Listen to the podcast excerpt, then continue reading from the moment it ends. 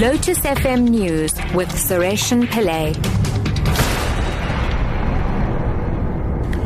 One o'clock, good afternoon. The National Prosecuting Authority says the Lolly Jackson murder case has been struck from the court roll.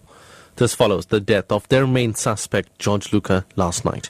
Louca died from stage 4 lung cancer. He alleged that Czech businessman Radovan Krejcir had actually pulled the trigger. But the NPA's Velekaya Mgobozi says they have no evidence to prove that.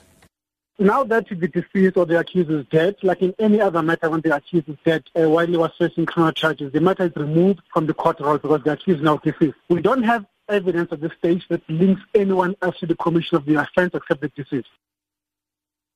The Department of Correctional Services says officials are still in shock following the death of eight of their colleagues in a collision in the N2 outside Swellendam last week. Scores of people are attending a memorial service for the dead in the Overberg town. Lenarensa reports. The mood is somber at the Swellendam Showgrounds, where hundreds of mourners are paying their respects to the eight correctional services officers. The Regional Commissioner for Correctional Services, Delekile Klaas, says the officers at the Buffeljachts Correctional Center, where the officers worked, have not yet recovered from the loss of their colleagues. He says they are angered at the sudden and gruesome departure.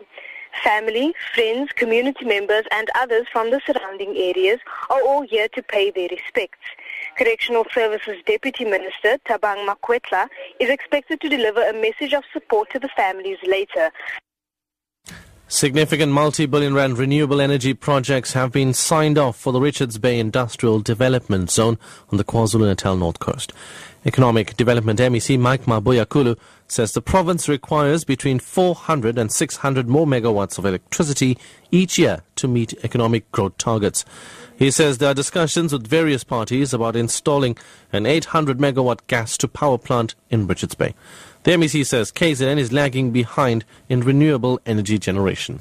A local renewable energy company, Pyromet Pty Limited, is also going to establish a 60 megawatts biomass electricity generation plant in Umhlathuze with an investment value of 2 billion rand to create approximately 260 construction jobs and 70 permanent jobs. There will also be 11 projects based at different mills throughout the province. The total investment value of these projects hovers between 18 and 20 billion rands with an estimated jobs yield of 34,000.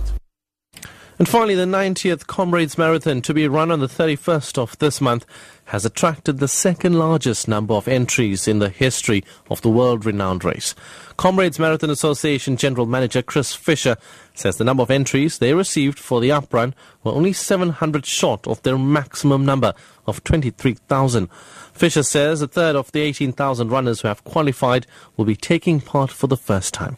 Fisher only took up the job as Comrades Marathon General Manager a month ago.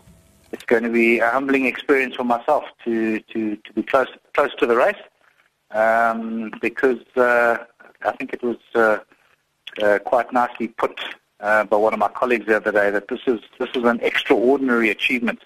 This is witnessing an extraordinary achievement by otherwise ordinary individuals, and um, it's something certainly worth worth watching. Top story at one o'clock. The National Prosecuting Authority says the Lolly Jackson murder case has been struck from the court roll. This follows the death of their main suspect, George Louca, last night. I'm Sareshan Pillay. Your next update with Navita at 2 o'clock. Taresh has Newsbreak up next.